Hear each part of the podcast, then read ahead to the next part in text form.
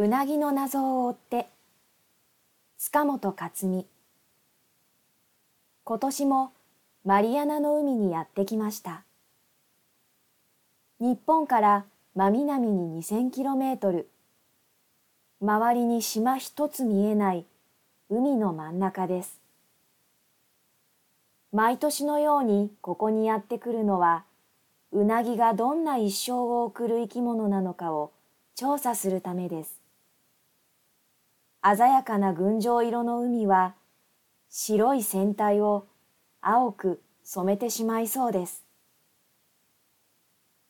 うなぎは日本各地の川や池に住んでいます。それなのになぜはるか南の海にまで調査に来るのか不思議に思う人もいるでしょう。実はここが日本中のうなぎが集まってきて一斉に卵を産む場所なのです。ここで生まれたうなぎの赤ちゃんは海流に流され次第に成長しながらはるばる日本にやってきます。ここがその場所だと分かったのはつい最近のことです。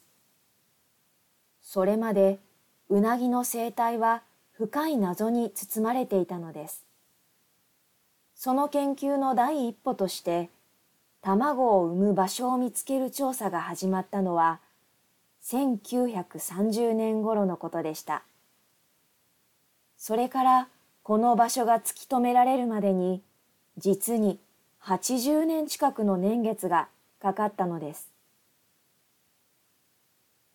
卵を産む場所を探す調査は、より小さいうなぎを追い求めることから始まりました。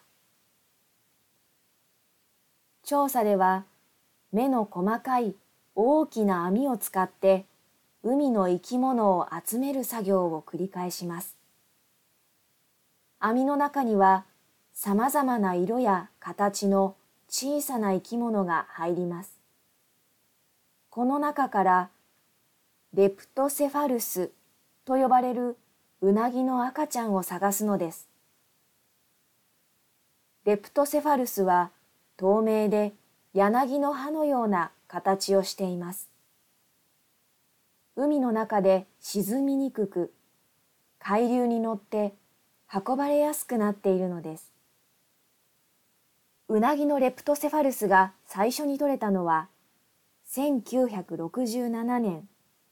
場所は台湾の近くの海でした。体長は54ミリメートル。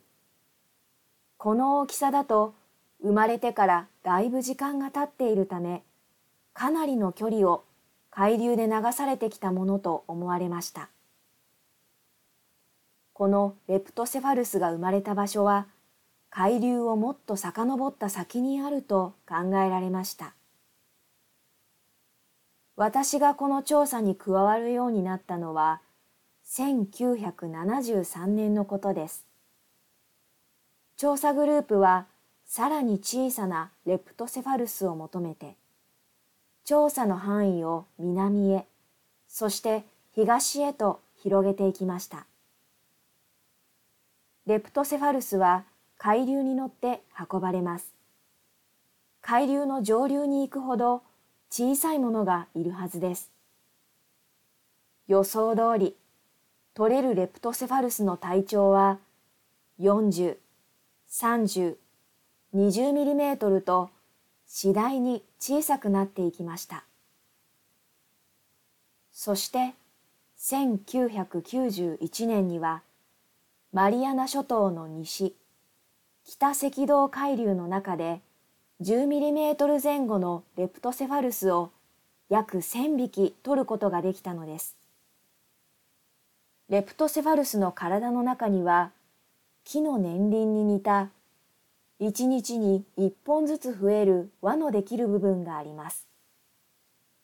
その輪を数えれば生まれてから何日経っているかを知ることができます。調べてみると、これらは生後20日ほどのものだと分かりました。取れたところから20日分の距離を計算して海流を遡れば、親うなぎが卵を産んだ場所にたどり着けるはずです。1994年頃、私たちはこれまでの調査で分かったことをもう一度整理しました。レプトセファルスが取れた場所を地図上に記し、取れた時の体調と合わせて考えていくと、あることに気がつきました。西向きに流れる北赤道海流を遡って東に行くほど取れるレプトセファルスは小さくなっています。しかし、ある地点を越えるとぱったりと取れなくなっているのです。海底の地形図で確かめると、そこには大きな三つの海山が南北に連なっていました。親うなぎが卵を産む場所を決めるときに、これらの海山が何かの役に立っているのかもしれない。私たちはそう考えました。それから取れたレプトセファルスの誕生日を先ほどの輪の数から計算し、暦と照らし合わせました。すると、多くの誕生日が新月の日前後に集まっていることが分かりました。うなぎは新月の頃に合わせて一斉に卵を産んでいるようなのです。海山の近く、新月の頃という二つの予想に基づいて私たちは調査を続けました。どういうわけか卵も生まれてすぐのレプトセファルスも取れないことが何年も続きました。しかし、2005年6月7日、新月の日、マリアナ諸島の西にある海山付近で、体長5ミリメートル、生後わずか2日のうなぎのレプトセファルスを見つけることができました。確実に卵に近づいていると私たちの期待は高まりました。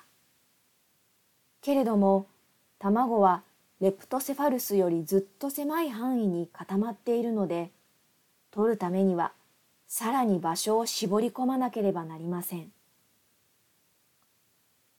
そこで私たちはフロントと呼ばれる塩分の濃さが異なる海水の境目に着目しました。生まれて間もないレプトセファルスはこれまでフロントのすぐ南側で取れていたからです。もしかしたら親うなぎたちは新月の頃にフロントと海山の連なりが交わる地点で卵を産むのかもしれない。そう考えて私たちはさらに調査を続けました。2009年5月22日新月の2日前の明け方ついにその瞬間はやってきました。うなぎの卵らしいものが二つ取れたのです。大きさはほんの1.6ミリメートル。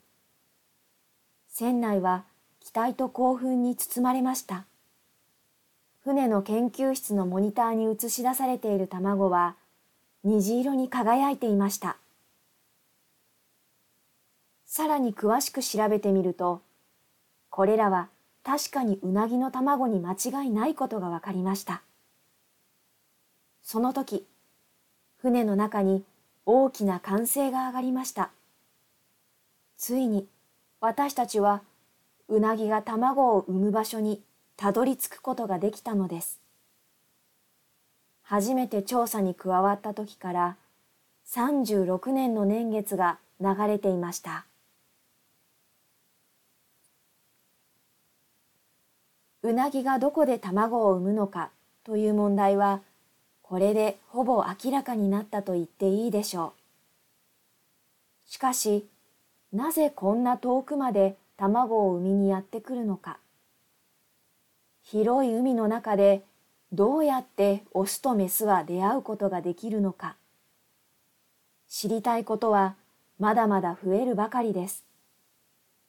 これらの謎を解くために私たちは今年もマリアナの海にやってきたのです。